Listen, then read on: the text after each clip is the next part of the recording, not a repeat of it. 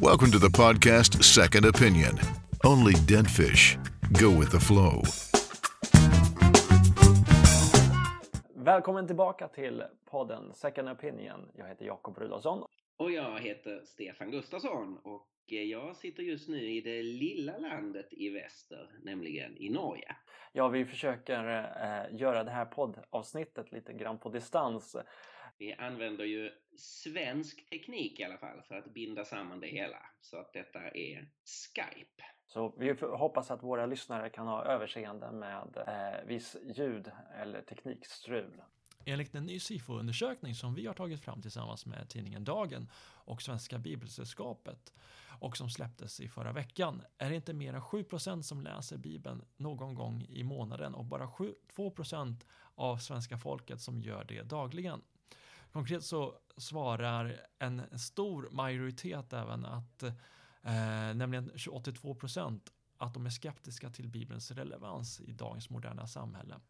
För den som har följt den allmänna kulturen och eh, även eh, svensk kristenhet under en längre tid och eh, eh då, i, då när det gäller relationen till Bibeln kommer ju de här eh, den här statistiken inte som en nyhet utan vi har ju längre tid vetat om att Sverige är ett u-land när det gäller relationen till Bibeln och bibel, bibelbruk. Men samtidigt så har vi ju nu svart på vitt att vi har en stor uppförsbacke eh, när det gäller att eh, få igång bibelläsning. Ja, siffrorna är ju inte, inte förvånande. Det här hade man ju kunnat, när det gäller själva riktningen i alla fall, eh, eh har man ju kunnat känna av det själv. Men det är ju intressant att få så här eh, specifik statistik. Eh, och det är ju, det är ju sorglig läsning. Dels allmänt att eh, en så stor majoritet av Sveriges befolkning, alltså över 80% tycker att Bibeln har ingen eller väldigt lite relevans.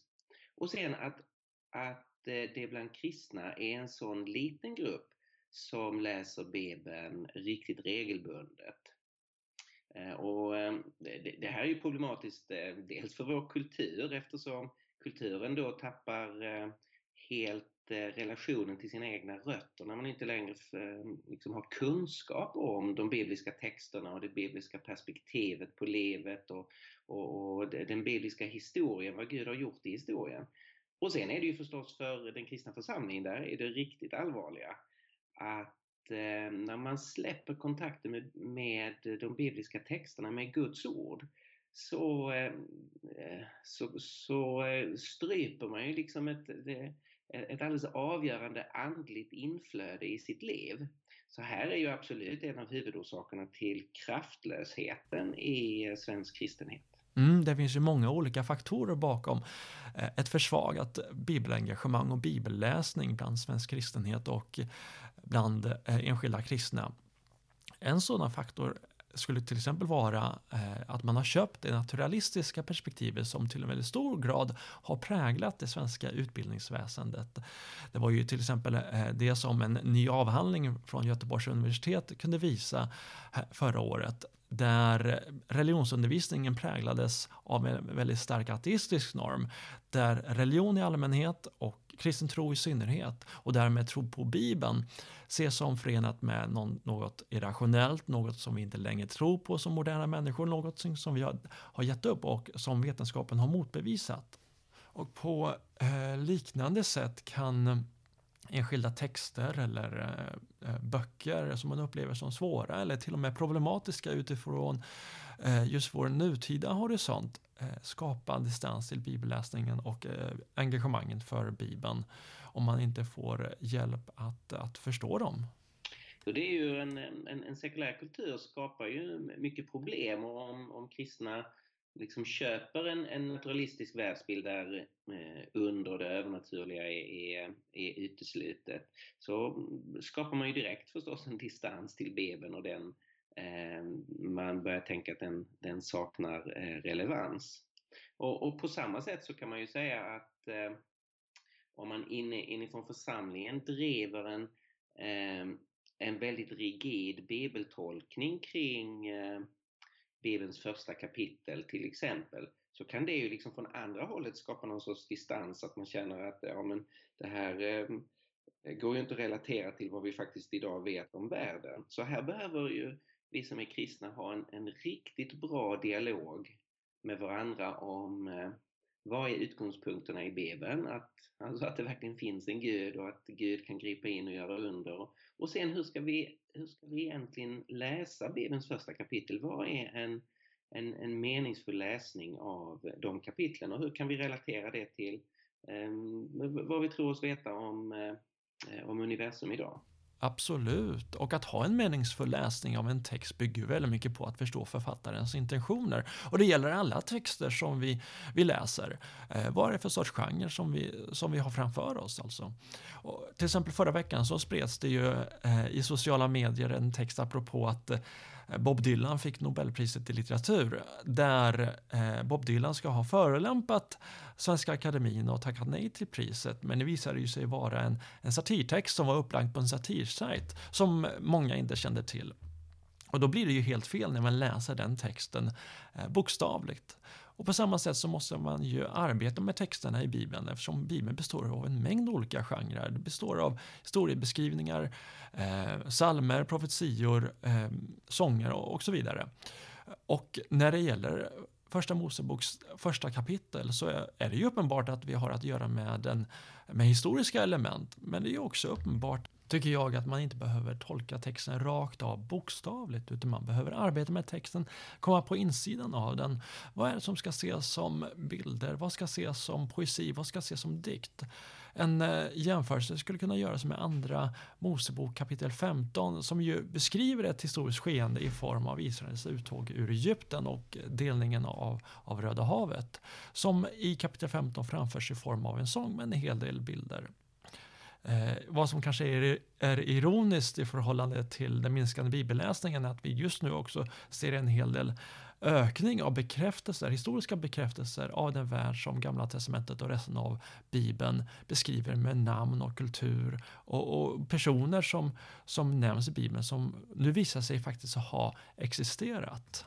Ja, och det, ironin ligger ju här i att om, om vi lämnar um, de Bibelns eh, tidiga kapitel, om vi tänker på resten av Bibeln så, så måste man ju säga att eh, de senaste hundra åren så har det kommit många bekräftelser på historiciteten i det som eh, Bibeln berättar om. Så egentligen så har vi ju en växande antal eh, anledningar att ta bibeltexten på allvar. Så vi befinner oss i en väldigt intressant situation med nya arkeologiska fynd som, som samspelar väldigt väl med vad Bibeln, eh, Bibeln talar om. Så egentligen så, ehm, så borde vi se en, en förnyad iver att eh, läsa Bibeln och, och studera Bibeln. Och jag tror att här är en, en viktig sak eh, här är att vi behöver återerövra eh, läsningen av Bibeln som en, en andlig eh, praktik. Alltså som en del av lärjungaskapet där vi eh, Ja, det är självklart att man vänder sig till Gud i bön och, och man försöker avsätta tid i bön. Det är självklart att man samlas som Guds folk. Det är självklart att man, ehm, eh, att man firar nattvard, att man finns med i lovsång.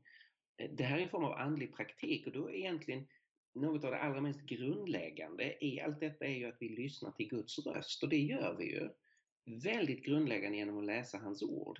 Jag tror att vi behöver få tillbaka hela den här inställningen att, eh, att eh, förhålla sig till Guds ord, läsa det och lyssna till det, försöka höra Guds röst eh, i hans ord eller genom hans ord är en viktig del av lärjungaskapet. Det är en andlig praktik. Mm, det här är en stor utmaning mot vår tids betoning på eh, upplevelser och på känslor, vilket även har eh, präglat vissa delar av kristenheten där man sätter större fokus på eh, upplevelser, på känslor och andliga upplevelser än på bibelläsningen. Även om Bibeln inte gör den här uppdelningen mellan anden och ordet så eh, är det snarare så att många, i många gånger så sätter man bibelläsningen eh, på undantag och betonar sina, sina upplevelser istället. Och här är det en stor utmaning för församlingen att inspirera till till ett större engagemang och läsning av, av, av Bibeln. Där eh, jag tror att eh, en mer textutläggande eh, skulle kunna hjälpa eh, församlingsmedlemmar att, att intressera sig för Bibeln och, och få en större förståelse för Bibelns budskap än, än mer tematiska undervisningar där man utgår från fler olika enskilda bibeltexter eller använder en eh, bara ett bibelställe för att inspirera sina medlemmar. Det, man behöver ju inte spela ut olika predikostilar mot varandra men det är, det är alldeles uppenbart att, eh, eh, att en, en mer textutläggande förhållningssätt långsiktigt är ju det som, som, eh, som kan ge liksom andlig näring och som kan hjälpa församlingen att inte bara förstå enskilda saker eller, eller känna en, en stunds inspiration utan, utan verkligen eh, kunna växa i Guds ord. Så att, eh, eh den här predikoformen som är väldigt vanlig i både England och USA, att man, man lite mer systematiskt eh, predikar eh, eh, Bibeln, den behöver, den behöver introduceras eller få en renässans i, eh, i Sverige, eh, tycker jag. Hela den här frågan om, om Bibeln och, och Bibelns roll och plats eh, kommer ju få förnyad aktualitet här nu de, de kommande, den kommande tiden, inte minst de kommande veckorna här med med tanke på ehm, eh, påvens besök i, i Sverige och eh, det här mötet. Ja, han kommer ju tillbaka till, han kommer ju till eh, din gamla hemstad. Han kommer till Lund och, och eh, det, det, ska ju eh, i, i, någon mån ska reformationen eh, uppmärksammas. Eh, det är väl lite svårt att tänka sig att man från katolskt håll firar reformationen. Men här är ju, eh, och det är väldigt positivt att kristna möts och kan försöka jobba igenom det, saker där vi inte eh, eh jobba igenom tidigare konflikter och, och, och, så. Men här är ju fortfarande en avgörande punkter där evangeliskt och katolskt skiljer sig åt när det gäller då synen på Bibeln och frågan om Bibeln är den yttersta auktoriteten. Eh, och där man från katolskt håll talar ju om skrift och tradition så som det uttolkas av läroämbetet ytterst sett av, eh, av eh, påven. Medan vi som evangeliska kristna menar att Gud har gett oss sitt ord och, och, det är bibelordet som är den yttersta auktoriteten. Och det ligger ju sen bakom många av de andra skiljefrågorna som ju går tillbaka till om det är Bibeln som eh, ensam är auktoriteten för vad vi menar är kristen tro eller om det är skrift och tradition uttolkat av läroämbetet. Så det här är ju en väldigt viktig fråga att eh, tänka igenom och eh, lära sig att förstå Mm, givetvis så gläds vi ju såklart åt våra katolska vänner att påven kommer till Sverige. Men som du säger så, så är ju de här frågorna som rör viktiga skiljelinjer mellan evangelisk tro och katolsk tro viktiga att arbeta igenom. Och hela det här mötet i Lund ställer ju själva frågan om huruvida reformationen är över, verkligen på sin spets. Och det är någonting vi får återvända till i, i vårt arbete. Eh, vi kan ju bara kort nämna att på vår hemsida www.sea.nu så kan man lätt komma vidare till vår Youtube-kanal eh, Studio SIA. Där har vi samlat en, rad seminarier och debatter då, kring det här ämnet där vi har medverkat eh, under en spellista som heter Evangeliskt och katolskt, skillnader och likheter. Vi har även gett ut en, en, eh, en skrift i vår brytpunktserie med rubriken Behövs en reformation som är skriven av per, eh, teologen Per-Axel Sverker som eh, går, går igenom de här frågorna som rör skillnader och likheter mellan evangeliska kristna och katolska kristna. Eh, en aspekt som inte alltid kommer fram så jättetydligt i, i eh, frå, eh, när det gäller relationen med katolska kyrkan är ju eh, de synpunkter från, synpunkterna från eh, evangeliska kristna i Italien på sin blogg eh, vaticanfiles.org så har ledaren för Evangeliska alliansen i Italien, Leonardo Di Tirucco, som, som även är pastor i en lokal församling i Rom, lagt upp, det, lagt upp ett uttalande från eh, den 23 juli 2014 eh, som, är, som är underskrivet av majoriteten av evangeliska kristna ledare och pastorer och kyrkor i, i Italien där man uttrycker en förvåning av just det eh, närmandet, eh, hur långt, hur långt närmandet har gått mellan evangeliska kristna eh, och katoliker i, i resten av världen. Det finns mycket som är, eh, är, både viktigt och stimulerande.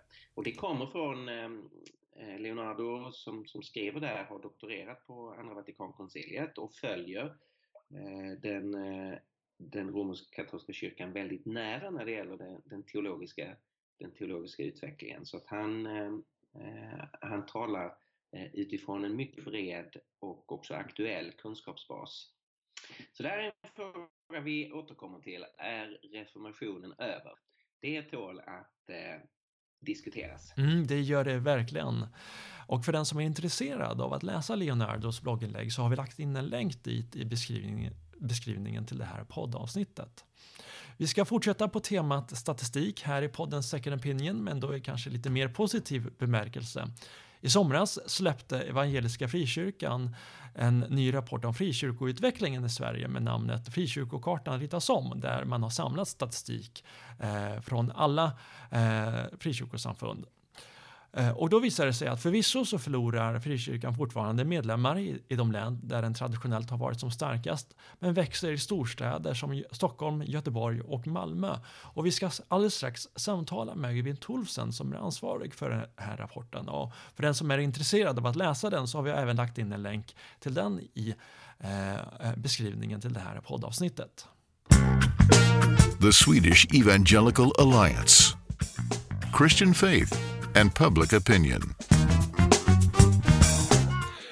Då välkomnar vi Öyvind Wolfsen till podden Second Opinion. Han arbetar med församlingsfrågor inom Evangeliska Frikyrkan. Han har gjort det under 15 år och även tidigare arbetat som pastor i både Östersund och Örebro. Men nu för tiden så är han kanske mest känd som den eh, som är statistikexpert för, för församlingsplantering och frikyrkoutveckling eh, i Sverige.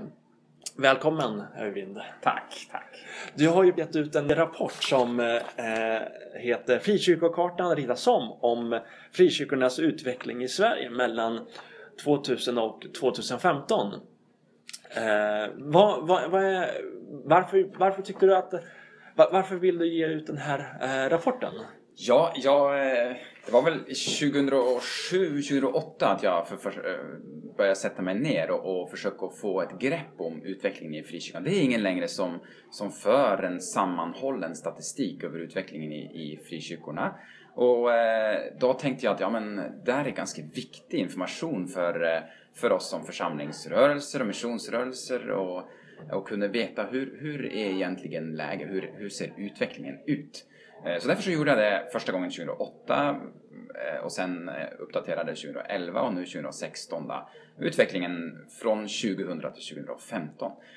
Jag, jag drivs ju lite av empiri. Vi måste ha lite fakta på bordet mm, sådär. Mm. Så vi inte bara spanar hejvilt utan mm. vi måste kunna ha lite informerad spaning. Mm, mm. Och då tänker jag att mitt bidrag till det är att eh, försöka mm. rita frikyrkokartan. Eh, så att tanken här är att försöka ge underlag. Vad är det vi behöver ge mest Eh, lägga in mest resurser som, som kristenhet i Sverige. Var är det församlingarna minskar? Var är det församlingarna ökar? Var kan vi se vilka behov det finns och var finns det resurser? Ungefär så. Ja, men det är ju en viktig, eh, viktig viktigt underlag för strategiska beslut i, i, eh, i samfunden men, men också för oss att se vad Gud gör idag. Alltså vad, vad är det som händer i frikyrkan? Eh, både eh, frikyrkans kris men också var är det, det, det ändå växer och, och sker eh, spännande saker. Mm. Det, det drivs jag. Och jag har också gjort mycket interna undersökningar i Evangeliska Frikyrkan specifikt mm. också. Mm. För att försöka lära se vad är det Gud gör idag. Mm. Mm.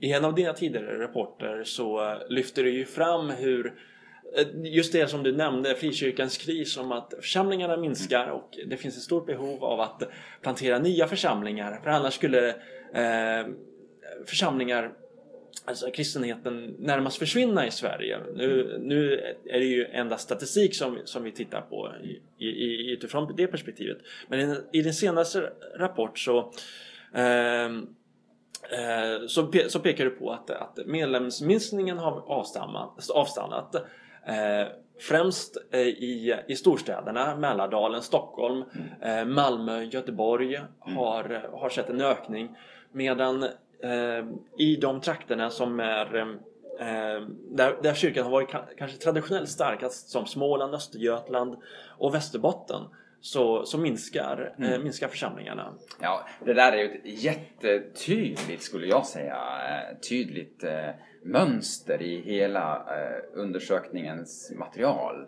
Eh, Både vad gäller antal församlingar och antal medlemmar i frikyrkorna så ser vi att det är där, där om jag får drista mig att säga, där sekulariseringen har gått som längst, och man kan säga det om Mälardalen, Skåne, storstäderna, eh, där sekulariseringen har gått som längst, där gör frikyrkan lite comeback.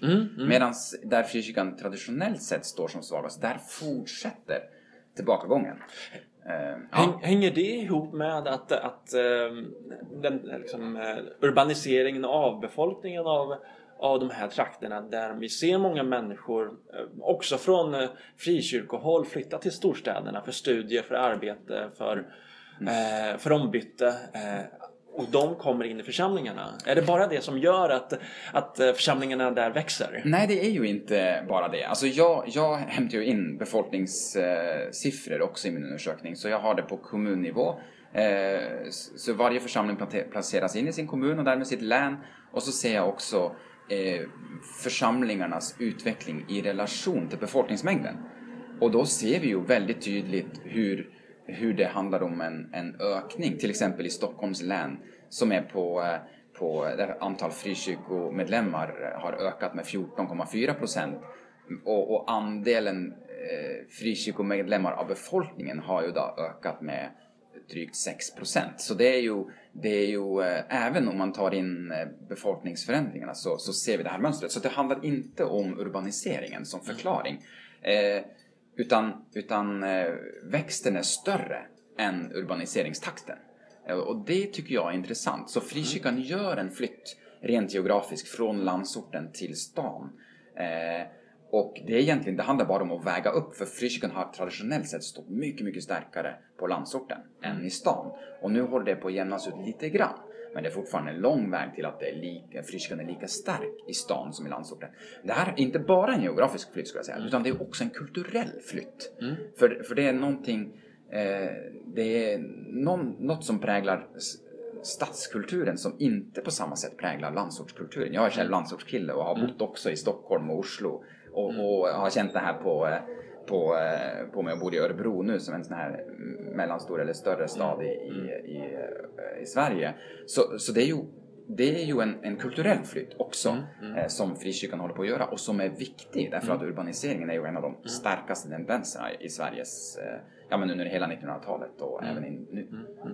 Jag tycker en av de eh, väldigt, mest, kanske mest spännande sakerna som du lyfter fram i rapporten är ju ehm, att det, är de tre, det finns tre stycken olika orsaker för just hur eh, som har gjort att frikyrkan har växt i, ehm, i, i, i Sverige. Men, men- innan vi kommer in på det så eh, skulle du kunna bara definiera vad du menar med, med frikyrkan? Ja, du, bra. ehm, Ja. För kanske inte så många, må- många eh, lyssnare eh, känner igen det. Precis. Nej men frikyrkan är ju, eh, man kan, många säger ja men det finns väl bara frikyrkor idag. Så. Eh, Svenska kyrkan är också en frikyrka. Ja, i, i teknisk juri, juridisk bemärkelse kan man säga att ja, fri, kyrka och stat har skilt lag. Vi har inte längre en statskyrka. Men frikyrkan är ju någonting mer än en, en till, till skillnad från statskyrkan. Utan det handlar också om en, en, en, en, en eklesiologisk modell som man säger. Alltså en, en, en församlingssyn som ligger bakom. Där man, eh, där man eh, pratar om bekännelsekyrkan. Man är med utifrån ett aktivt ställningstagande och val. Här vill jag vara med och här tänker jag vara aktiv. Eh, Det är ju utgångspunkten. Då har vi ju frikyrkofamiljen som vi brukar tala om, som, som har en hel del samfund som ni känner till. Eh, Pingströrelsen som det största, Equmeniakyrkan den näst största och så kommer eh, Evangeliska Frikyrkan, Alliansmissionen och, och så vidare. Och även eh, här finns också övriga frikyrkosammanhang som inte är samfundsanslutna. Plus att vi dessutom har några nya samfund som vi kanske kan komma tillbaka till absolut. eh, senare i rapporten som många inte vet om. Eh, med, med mycket utländsk bakgrund. Dessutom så har vi också de delar inom Svenska kyrkan som har en liknande eh, modell för eh, församlingsliv, även om de kallas för föreningar oftast inom, evangeliska, nej, inom EFS och Evangelisk Luthersk Mission som tidigare hette Bibeltrogna Vänner och en del andra mindre sammanhang och Lästadianerna i, i Norrbotten främst då.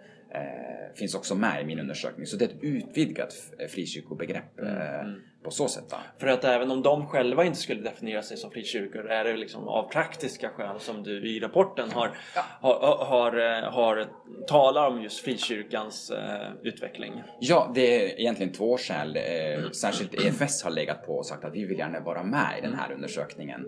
Eh, därför att vi eh, är inte med i den statistik som finns i Svenska kyrkan. Så om vi ska få hela kartan, vilket jag gärna skulle se en slags ny religionssociologisk eh, översikt över Sverige Det skulle vara väldigt intressant där vi också lyfter in de två andra kyrkofamiljerna, den ortodoxa och, och katolska kyrkan i Sverige. Ja. Eh, plus då Svenska kyrkan och, och eh, frikyrkorna. Och då är det viktigt att, att EFS och, och Evangelisk Luthersk Mission och de andra sammanhangen inom den lutherska kyrkofamiljen finns Mm. med någonstans. Och då säger jag, men vi är gärna med i det här. Också utifrån att de finns med i många nätverk omkring församlingsgrundande, Mm.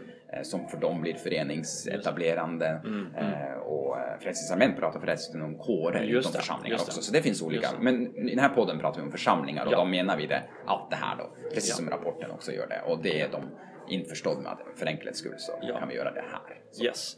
Och de här, de här tre skälen som du, som du pekar på är just att antalet församlingar som grundats har ökat ganska dramatiskt under senare år. Och att, att eh, nya ej samfundsanslutna församlingar etableras främst i storstäderna.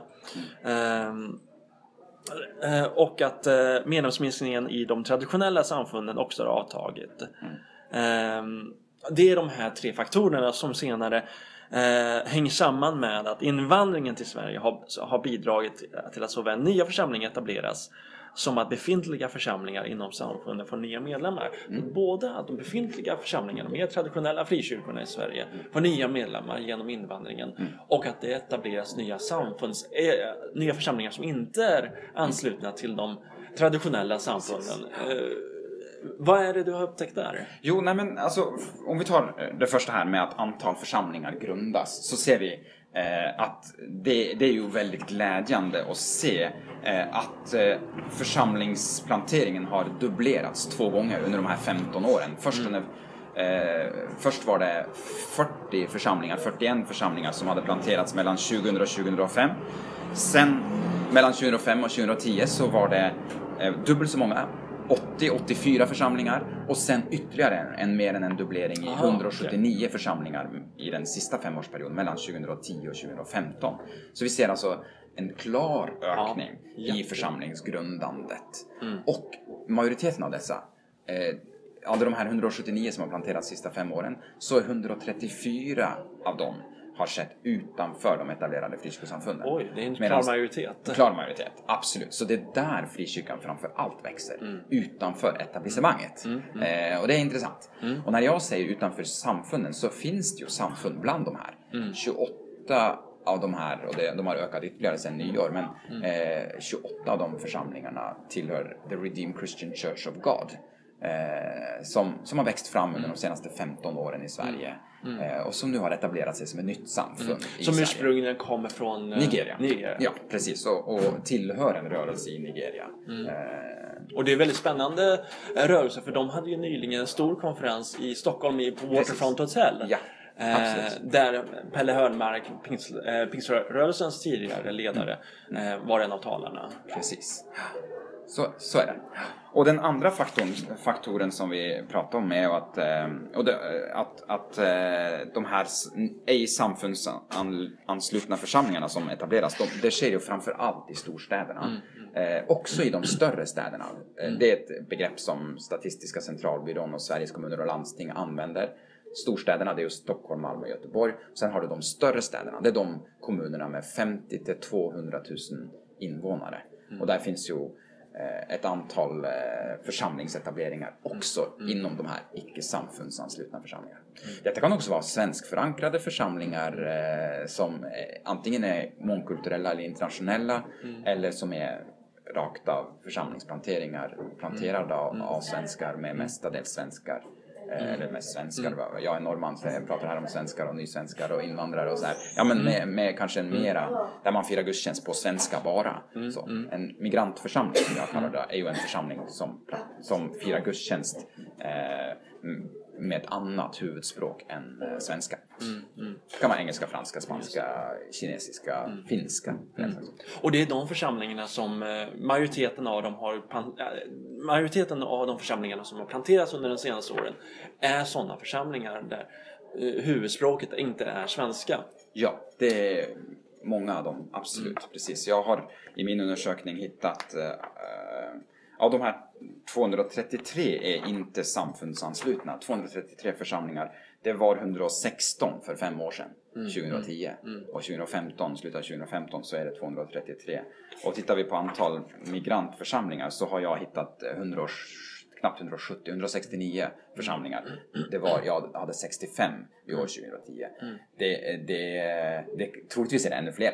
Det är bara, alltså det, de finns under radarn och det är inte helt enkelt att hitta dem. Men jag har hittat 169 och troligtvis är det ännu flera.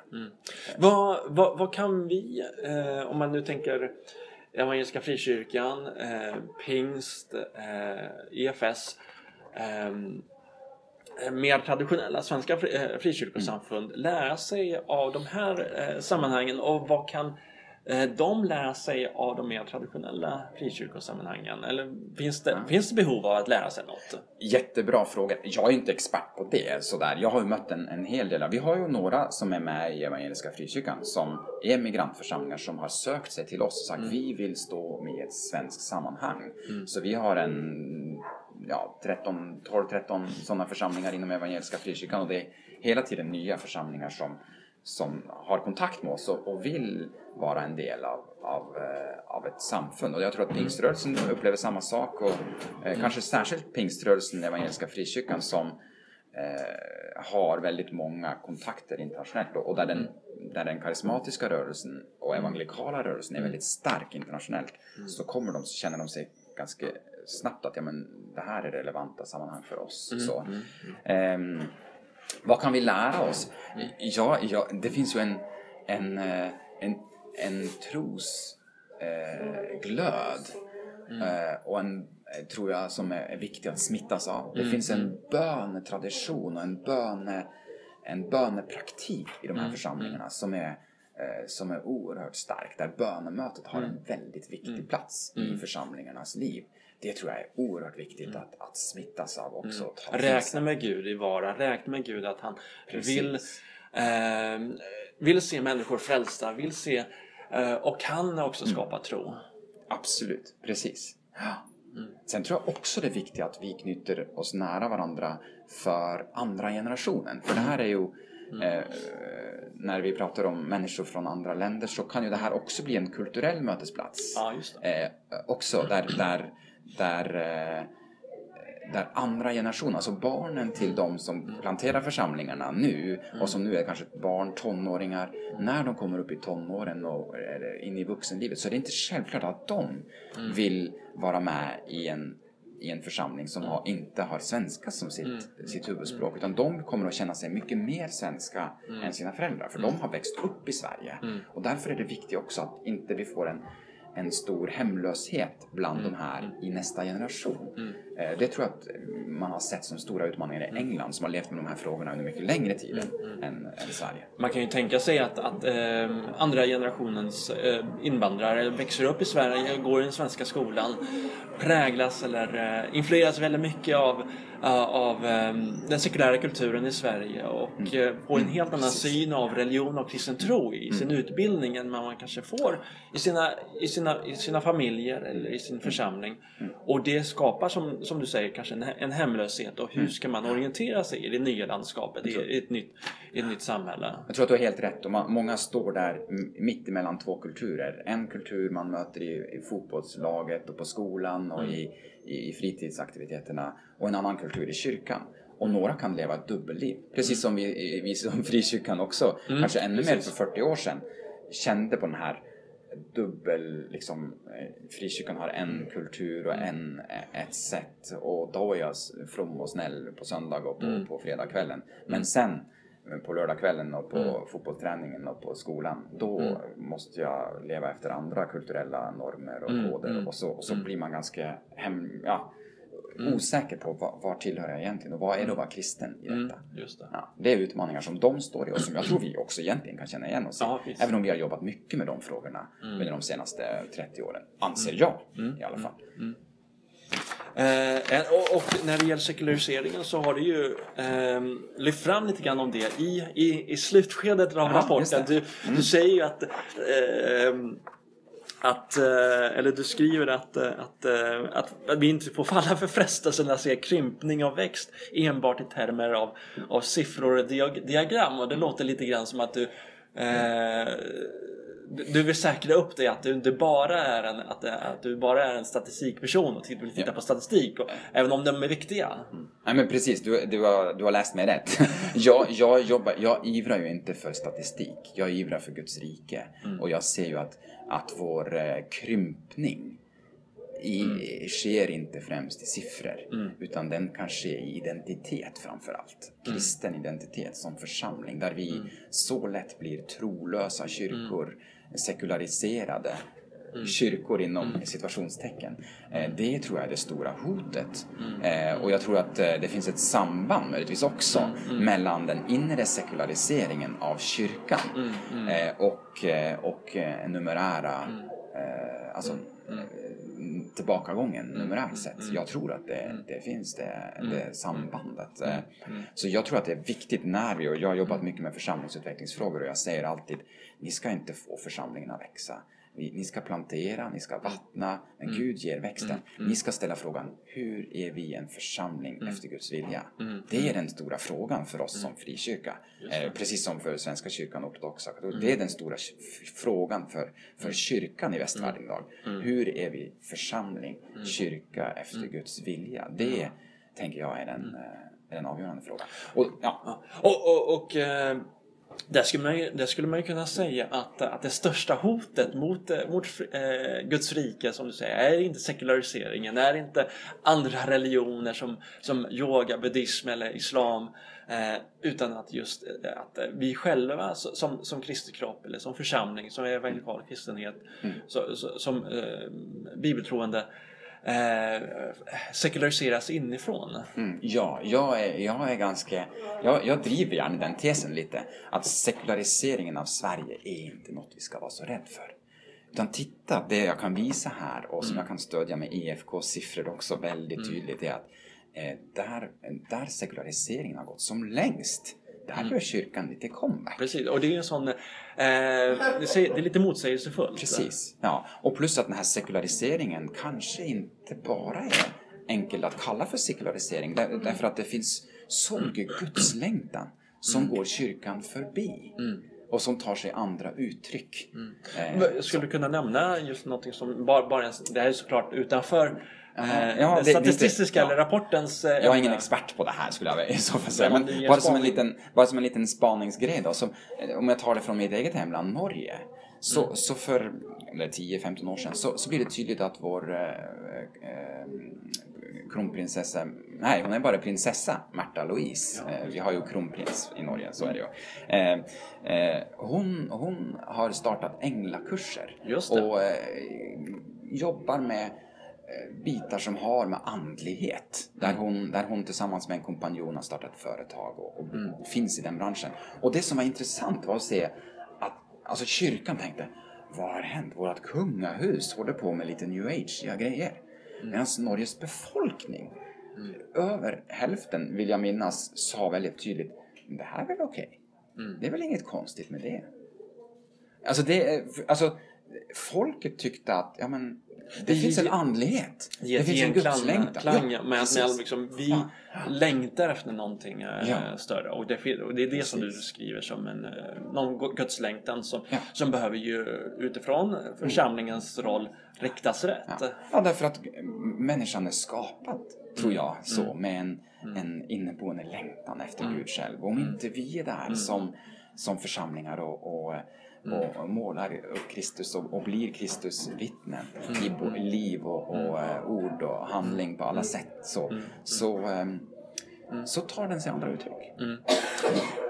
Eh, sluttesen, eller, eh, slutsatsen i rapporten är ju att det behövs planteras mer, eh, mer församlingar. Både Mm. i, i storstäderna men också i de trakterna där, eh, i, städerna och, och byarna där eh, församlingarna minskar. Mm, ja, och det är viktigt att, att, säga att församlingsplantering handlar inte om att åtgärda Öyvinds siffror. Det- Församlingsplantering tror jag handlar om någonting mycket, mycket djupare. Det handlar om att, att vi behöver nya sätt att vara församling på som, som eh, fångar upp den här Guds längtan hos människor och som presenterar Jesus på ett ännu tydligare sätt. Eh, och, och därför så handlar församlingsplantering en angelägenhet lika mycket eller i alla fall nästan lika mycket i Jönköpings län som i Stockholms och Skåne län eller Jämtlands län som också har väldigt låg eh, närvaro av kyrkan. Eh, därför att det handlar inte bara om statistik utan det handlar också om nya sätt att vara församling på. Och jag är ganska övertygad och kan, tror att jag skulle kunna nästan bevisa det empiriskt att, att det är det, nästan ett av de bästa sätten att också förnya befintliga församlingar. Det är att plantera nya församlingar bredvid dem. Som, eh, då är det viktigt att deras attityd som församlingsplanteringar är vänliga och mot de, det etablissemanget och vill, vill kristenheten som helhet väl. Då är kan jag se på plats efter plats hur det leder till en förnyelse också bland de befintliga församlingarna. Och att man inte liksom är ute efter att, att ta varandras medlemmar, att man har en öppen attityd och att visa att vi, vi, vi finns till för varandra för att sprida Guds rike. Precis. Titta på eh, växten i Stockholm. Stockholms kommun tror jag antal frikyrkomedlemmar har växt, alltså antalet 25 procent. Flera på fem år. Och det handlar om att nya församlingar har planterats men det handlar också om att flera av de etablerade församlingarna har växt. Så det, är inte, det, det slår inte ut varandra utan fler församlingar leder till fler medlemmar. Det, om man läser min rapport så ser man det på, på, eh, på flera olika områden. Man På stad och land, på länsvis och kommunvis. Om man bryter ner materialet så ser man också det. Där det blir fler församlingar blir det också fler medlemmar.